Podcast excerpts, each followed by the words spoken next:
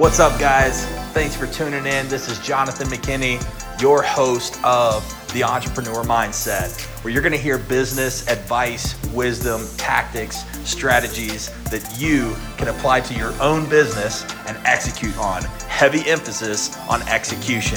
Thanks again for tuning in. Hope you enjoy the show. Hey guys, and welcome to episode 4 of The Entrepreneur Mindset. This episode, I got to sit down with Dr. Jeremy Langett of the University of Lynchburg, and we dove into some awesome content on marketing, public relations, and so many topics that surround that conversation. And I normally spend a pretty good, healthy amount of time with clients, new clients, on this topic. And that is the why. Why do we do what we do, post what we post, share what we share? What does it mean to us? What does values-based marketing mindset mean in regards to our business and how we market it? So if you're wondering where to begin, this conversation is typically the spearhead conversation that I begin with a lot of clients. So stay tuned. I know you'll get value. And I'm going to do one more thing here. And that is, I'm going to ask you if you've gotten value from this episode or the previous ones. I know we're young in this, but I think there's a lot of value here and where we're going with this podcast. I'd love it if you would just share this with a friend, take a screenshot of listening to this, post it out there, tag somebody. It would mean the world to me if you did that. Again, thank you for tuning in. I look forward to your feedback. Let me know what you got out of it, and we'll talk soon. All right, I am here with Dr. Jeremy Langett. If you want to introduce yourself, who are you, where we're at, and what do you do here?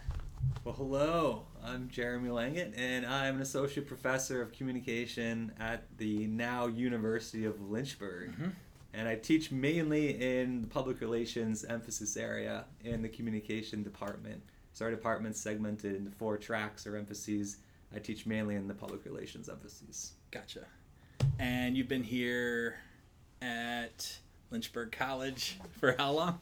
Lynchburg College, I think it was 5 years. Now it will be 6 or 7 years at the University of Lynchburg. So I think we understood that it was informally going to be University of Lynchburg when we were still at Lynchburg College. And then the official decision happened. And then next thing you know, we're at the University of Lynchburg. Yes. But 7 years total on this campus. Gotcha. Yeah. Okay. Yeah. And... yeah, so I think when I first started here,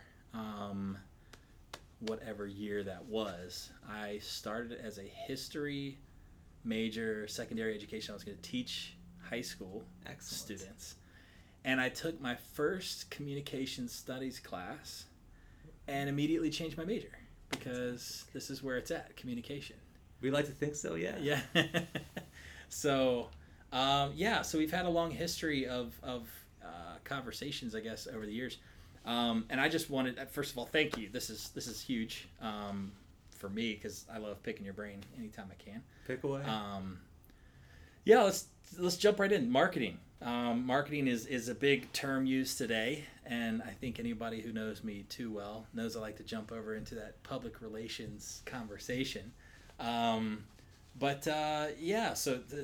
to entrepreneurs, this day and age we find ourselves, social media, what does this stuff mean? Where would you start this conversation? Yeah, so I'll preface my comments by saying I will be biased in the communication perspective as well. Uh-huh. And for me, you cannot market without communicating. Mm-hmm. And marketing for us, people who study comm, people who have practiced in public relations, is a little bit limiting about your audience. So we understand that audience basically drives so much of an organization. Right, from who you are as an organization, what your value proposition is, your brand, and then, of course, all of the social media that you mentioned are an outgrowth of that. So for effective communication, we have to have a clear story first. And a lot of that's based on our internal values, what we find to be most important, what's our differentiator across other competitors that might be doing similar types of work. But rather than saying we're going to market this out, I would rather suggest that we're building relationships with a number of audiences, some of whom could eventuate into customers or consumers, But we don't really know if that's going to be the case unless we have strong relationships across the board. So we use that term stakeholder. So we're trying to cultivate relationships with stakeholders, and these are audiences that might have an impact on an organizational mission, but they don't necessarily have to be customers. So that's a big part, for me at least, when I look at this strategic communicative activity. Sure, some of it could be perceived as marketing because it's bringing aboard customers, but why not set the environment or the conditions for relationships across the board with other partners? And that can have a healthier type of influence on those guys. Yeah. I think one of the... There's so many influential pieces of redefining. I say things all the time in ignorance, and after you learn a few things, you go, oh, this would have been the better, wording. And we talked, I remember at times, about brand management, and one of the most influential thought processes, I guess I gleaned from my time here, was who owns the brand. Mm-hmm. And we talk, because everybody on here, I'm branding, and we use the term, lackadaisy. I mean, we're quite lazy about what we actually mean. I don't know that we think of what we mean. I could be arguing semantics here, but I think it's important of who owns the brand. So talk to me a little bit about, if you're taking, let's just go specific to social media. I'm going to use my social media as a tool. I think people use that phrase. Yeah. I'm going to use it as a tool, but to what end, to what purpose around this brand? Yeah. So I like to start by acknowledging that there are countless definitions of the word brand, right? Initially, we looked at it as literally a brand on a cattle to claim ownership. But what's happened is we wanted to kind of have a concept that allows experience to enter into the communication that's happening between an organization and different audiences.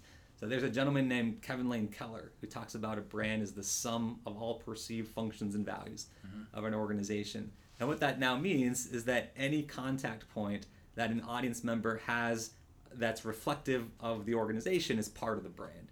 So that means the social media, of course, would be this formalized part of your brand because you're trying to reflect the values and the value proposition. But it also means your interpersonal dialogue that you have with organizational stakeholders would be part of the brand. That also means the concrete outside of your office building is part of the brand. And so we have to always think about the big picture as to what the brand represents. And I think Keller's definition does that because it's based on perceptions, but it's not the perceptions of you, it's the audiences. Yeah. And so you can manage the brand, but you don't really own it. It's the audience who ultimately owns your brand, if that makes sense. Yeah. Yeah. And we think, and what for me, we jokingly said, when I talk to people about this, whether it's consulting or whatever, and I'm trying to get them to understand something, they're like, "What do I do on social media? What do I do this?" And I go, "Well, let's take Nike, big brand, right?" And I go, "You tell me what's Nike's brand, right?" Yeah. And they were never told. Nike never said, "When someone asks you what our brand is, tell them this," right? You just formulate it.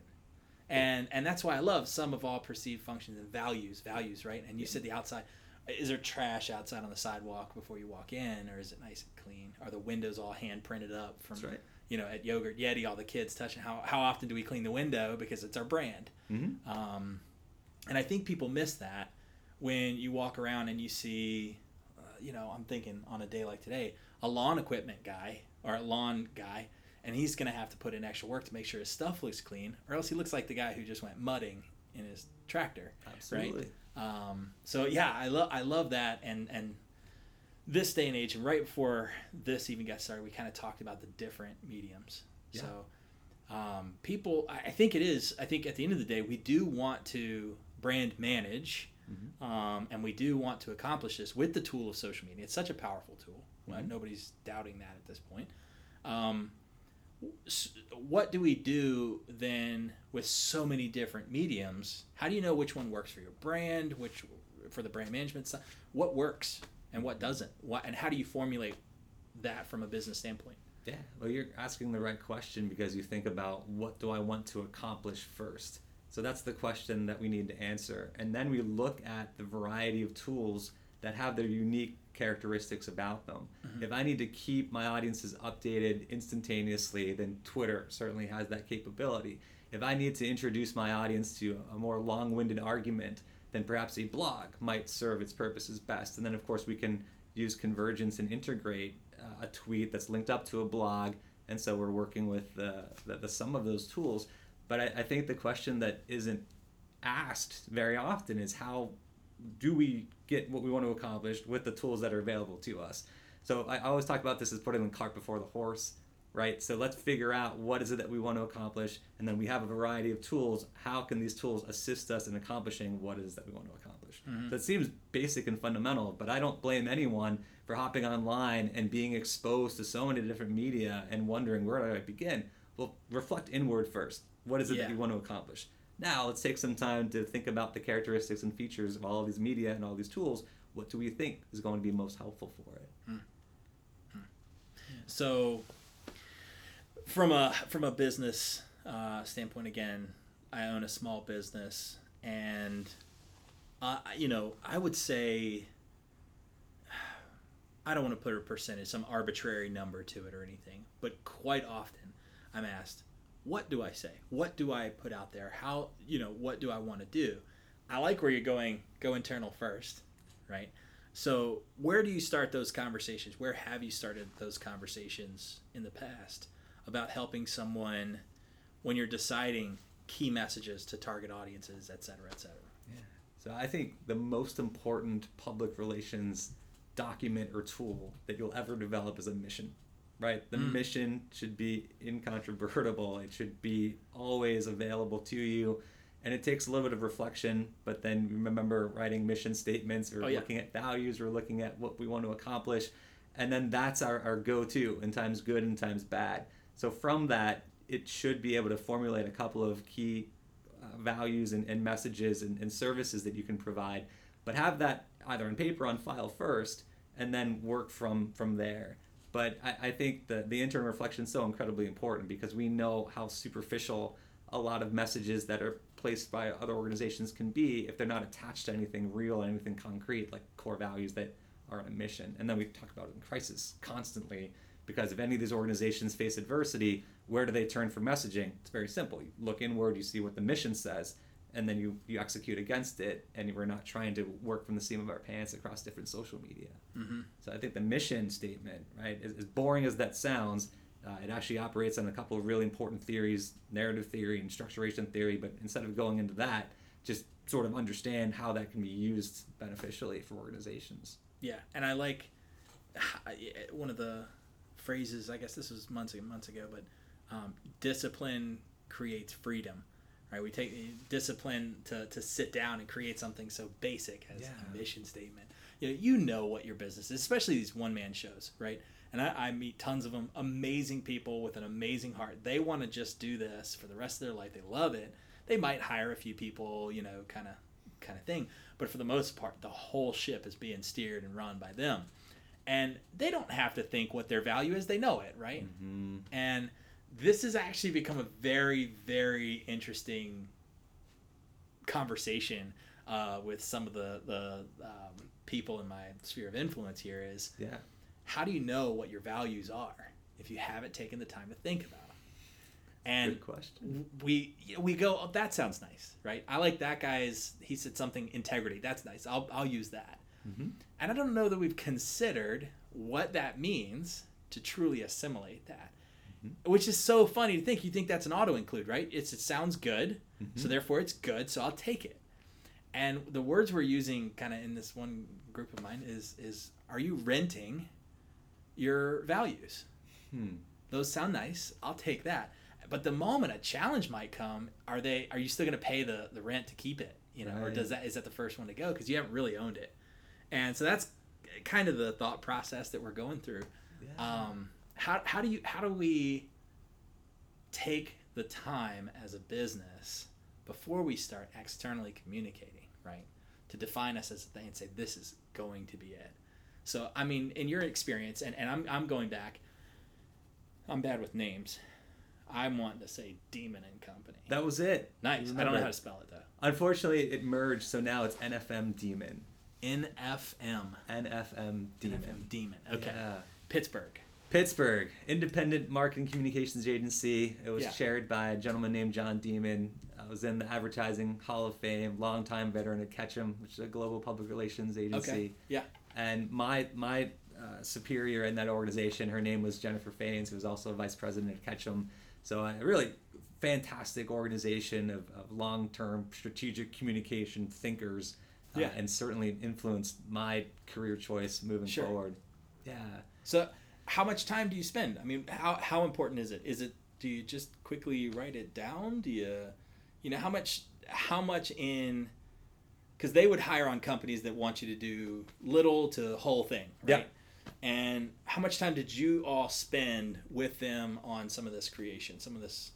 So let's look at the validity of a claim that your organization values integrity. For a claim to hold up, you need to have support. Uh-huh. Right, so it's our job and those of the organization to unearth where are all of the supports that would suggest that your organization does in fact value integrity, and that takes time. It takes a workshop, and it takes a little bit of looking at organizational operations or case studies and saying, I've noticed where we actually do deliver against integrity. But someone else says, well, this other term that suggests honesty is a big part. But our business, we know that honesty is sort of a given, but we don't really have the support for it. So maybe we don't use that language, even though we might still be honest. And we're moving on those that we can support. And so, once again, the audience owns our brand, which we say in the abstract. It's important that we can support everything that we're saying, and then we deliver it. Yeah. But to your original question, that requires a little bit of an internal audit of organization employees, and then matching up that data from organizational customers or external stakeholders who would be familiar with the organization, and seeing if they think parallel on integrity as a value, or is that not the experience? That's an interesting question. So, and here's something super self-serving, because you can call Jonathan McKinney at, just kidding. Yeah. So, are you best to do it on your own? Do you really audit your own, and maybe not just the one man, maybe we've got 50 employees or 200, or it doesn't matter. Is that something, well, hopefully you're doing it before you have any employees and you're spending the time up front, and it evolves along the way. But if let's say we've got 25 to 50 employees today, and we want to take on a whole new brand management, we want to hire somebody to do it. Do you have the times where they go, oh man, in fact, we don't have that. Not only do we not really show that value, maybe sometimes the opposite. We actually have support for where we're not showing integrity or honesty. Or how many times does that happen?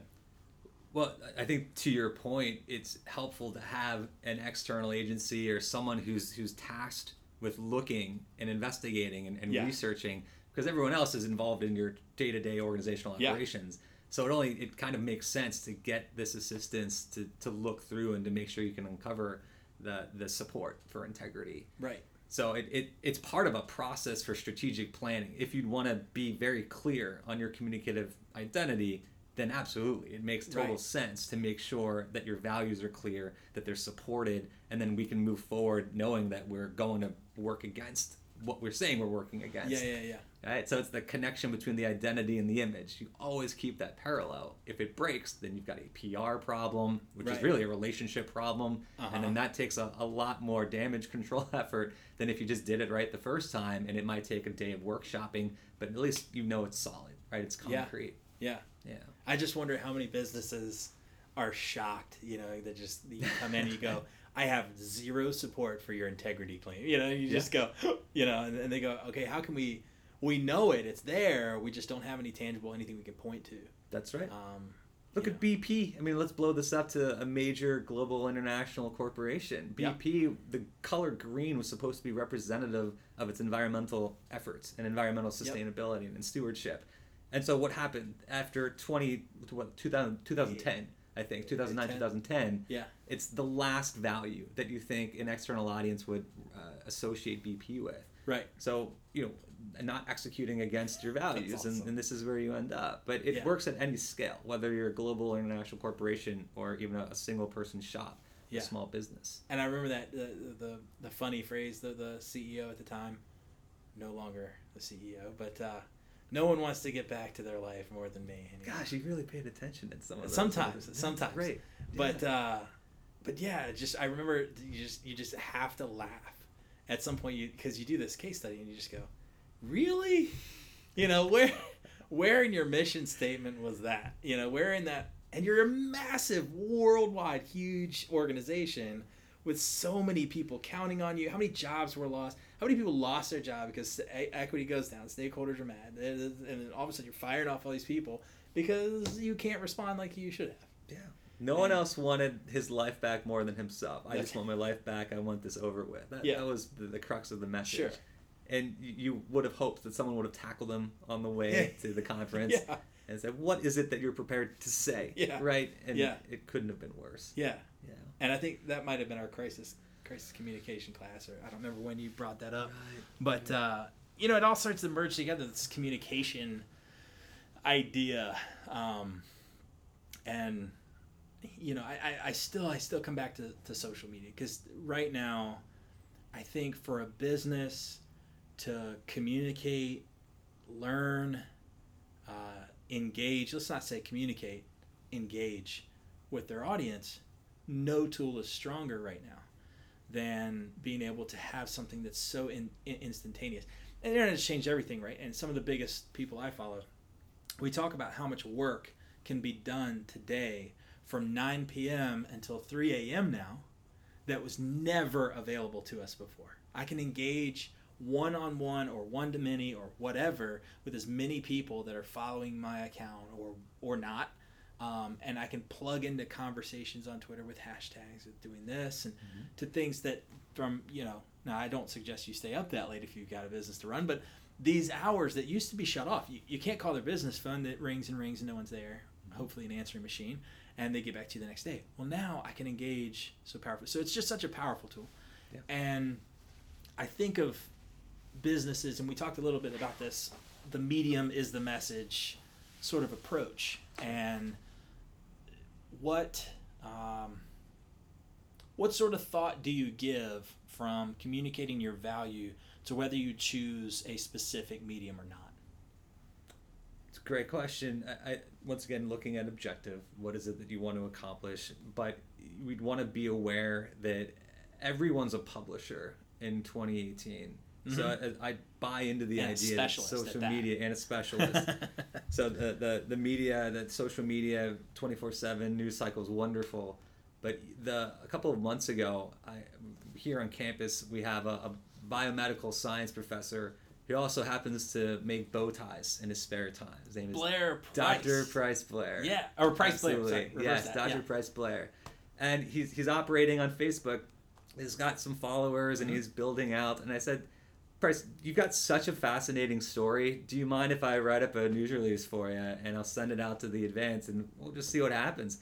And sure enough, he was covered A1, first page of the News in Advance. Nice. And it wasn't just the hard copy, because what happened then ultimately is he would share this media hit on his social media, and then all of his followers were just incredibly excited for him. Nice. That he was on A1, the front page, and then he was also producing this wonderful hobby, and they all shared the News in Advance story across their networks. So it was this traditional media, right, that really catalyzed the relationship to social media.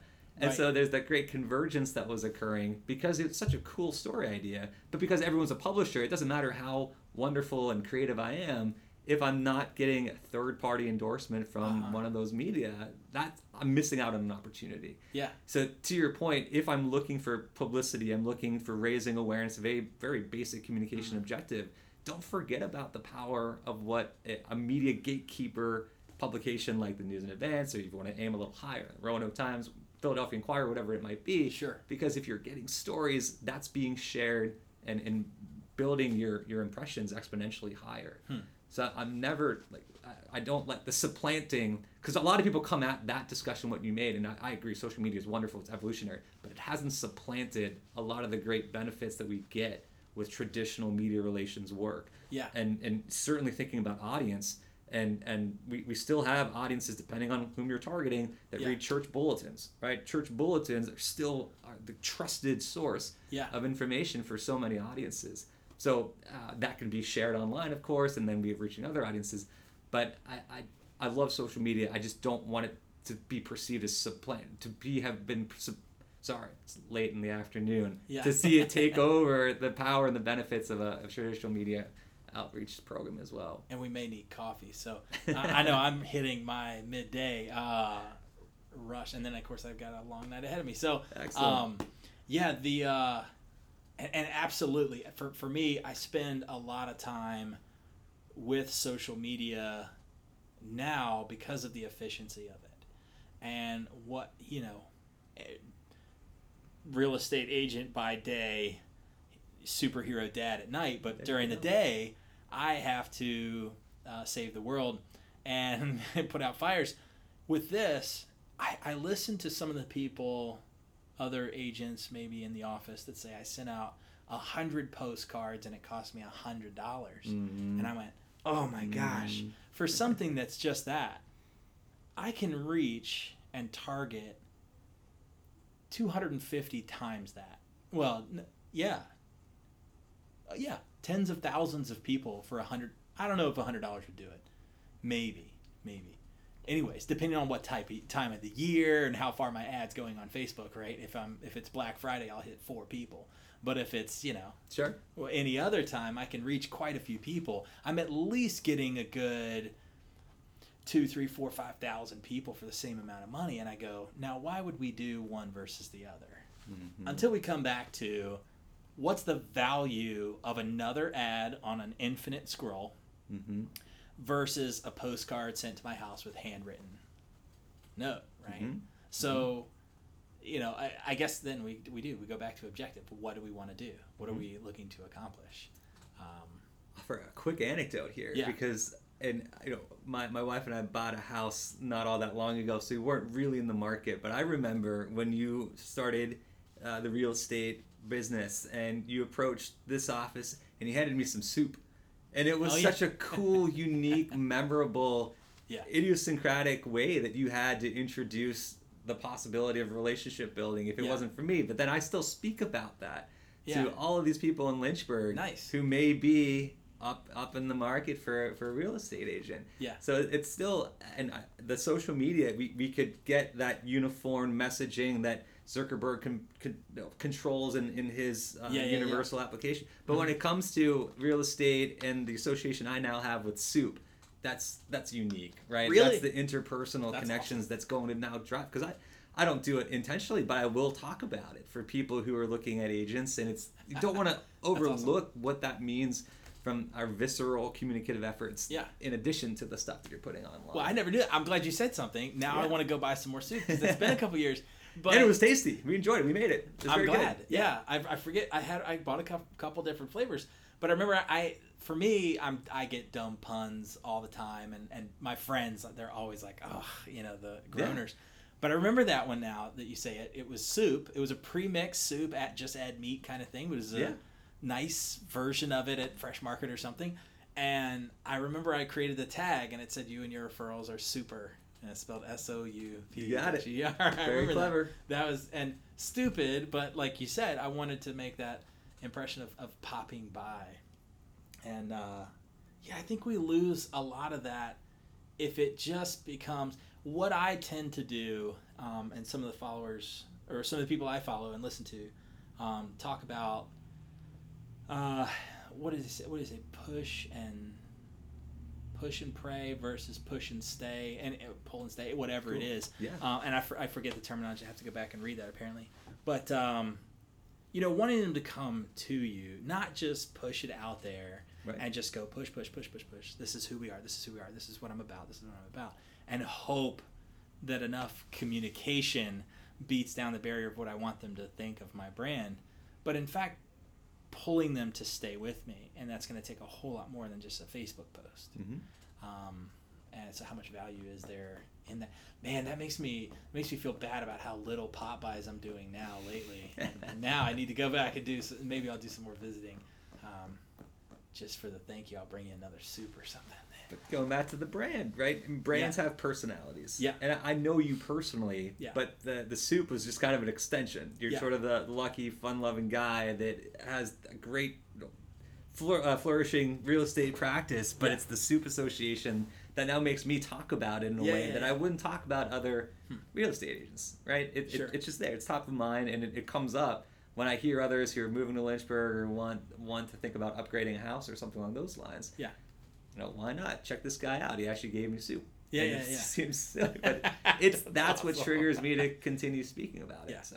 So that's public relations. I would say so. So soup is marketing.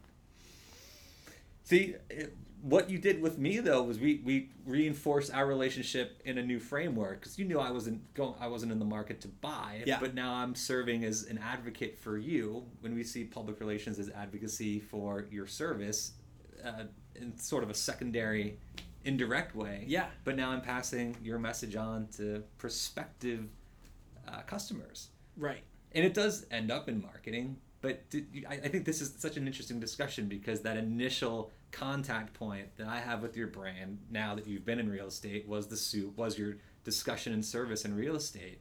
But I don't think you were targeting me as a customer, and I think Correct. That would have been limited, and that would have adjusted the way that you talked about your service. But from that, I'm now advocating for you indirectly by saying, if you're in the market, there's that really nice guy, intelligent guy who's got soup, and he could maybe hook you up with some soup. I keep going back to that, but it's the personality that connects it, right? I hope that's exactly how that conversation goes when you're affirming. He's got soup. Maybe you can get some soup. It's a big selling point for a lot of people. I'm going to have to be the soup guy. I could just go get a lot of... It's fall. It's time for soup. It's true. The cold weather is coming. Today was, 62 degrees? Yes. 63 degrees. Yes. Soup is coming. Okay, now I'm doing this for my for my clients. I'm running a bunch of soup out. No, I love it. I'm gonna check something real quick. Absolutely. Okay, I don't know what I've done. Ah, here we go. Yeah, so because we're here at the campus of the University of Lynchburg, and because I highly doubt they'll ever listen to my podcast, let's do some talking, shall we? Because as we started, and we'll kind of end on this here after some minutes. So I am a graduate of Lynchburg College, right? And we are now University of Lynchburg. Right. What do I do? What do folks who graduated from here, what's the transition look like? Because this is a question I've kind of wondered about. What do we do? Do we go buy new T-shirts that say University of Lynchburg? Is that well? You are right. I think in terms of stakeholders of the institution, the most valued. I would have wanted your voice in the discussion and your decisions about this institution and its future more so than anyone, more so than the faculty, more so than the administration. The alumni is really the primary audience, the primary mm-hmm. stakeholder. So to your question and kind of how we started this conversation, you're the one who owns the Lynchburg brand, right? What your perspectives are. So hopefully in the event of the name change, we had enough of a chance to amplify alumni voices to make sure that this was the right decision. And I won't cast a judgment on that, but it's vitally important. And I also hope that we were able to invite alumni to the school to allow them to see for themselves, these are the changes, and then this is maybe warranting a potential name change. But now that we're here and we've made the decision, I think you all call the shots, right? Yeah. I think that the alumni have to have a strong opinion, or just an informed opinion about why we did it. Yeah. And then how do you suggest that you graduated from Lynchburg College or the University of Lynchburg? I know that you weren't issued or reissued a diploma, right? It's still Lynchburg Correct. College. Yeah. But that's up to you. You can say now transition into the University of Lynchburg. Could I do that? Could I get a new diploma that says University of Lynchburg? Good question. Don't know the answer to it. Are there counselors? No, I don't mean counselors. Are there people we could talk to? Maybe safe places we could go and talk to someone about our grief of our long lost love of Lynchburg College. I know I'm not officially a safe space trained, so okay. Unfortunately I would not be able to help you with that. But for those who are, it may be an outlet. There's shoulders to cry on somewhere. Could be. We'll call someone. Yeah, any final words? We'll wrap up. Any final words, bits of advice, entrepreneur-minded, the guy out there cutting lawns and wants to do more. Absolutely. Well, authenticity, it's used too many times, but I believe in it because it's inward focused. Mm-hmm. Start there. It's concrete, and you operate against your authenticity. And that's really, a clear story is being able to articulate who you are not as well as who you are. Mm-hmm. And so if you're authentic, you can say both of those sides, and you continue building from your strengths. And that's identity, right? And that's what I hope organizations can remember as you expand into social networks, as you expand or build or grow your business and your client roster. Remember that you can explain your strengths and what you cannot do, and then you're going to be stronger that way because you're transparent and you're authentic. I like that. And talking from a lot of the, I guess, coaching, training, thought process, I led a big group of for marketing in real estate, or led this little class, I guess, if you will. And I talked about values-based mindset. Me and my coach, that's what we spend a lot of time on. How intentional are you about the values that you hold / preparing to engage in those values? Yeah. Even from the new workout, right? And I hit what I thought was a light workout. My coach also does CrossFit, and he's given me workouts and this and that, kind of taking that aspect as well, because right. Physical fitness just allows you to do more mentally and physically and emotionally, and right. And I hit this workout, and I remember telling the guy I was working out with, I was like, oh, apparently today's a light day, because I thought it was going to be an easy workout. Mm-hmm. And then I did the workout, and I just brick wall, right? And I went to the no place of just like bad, and it just burned me up. And then I had 2 bottles of water all day, mm-hmm. and I ate 2 fairly large pieces of pizza mm-hmm. 2 hours before. Eat dairy before your workout and see how that goes. We won't go into why, but how prepared was I to execute into something that I know is good for me, right? Mm-hmm. Values, they're good for you, right? And how prepared, what decisions do you make all the time, every day, day in and day out, preparing to engage in those values?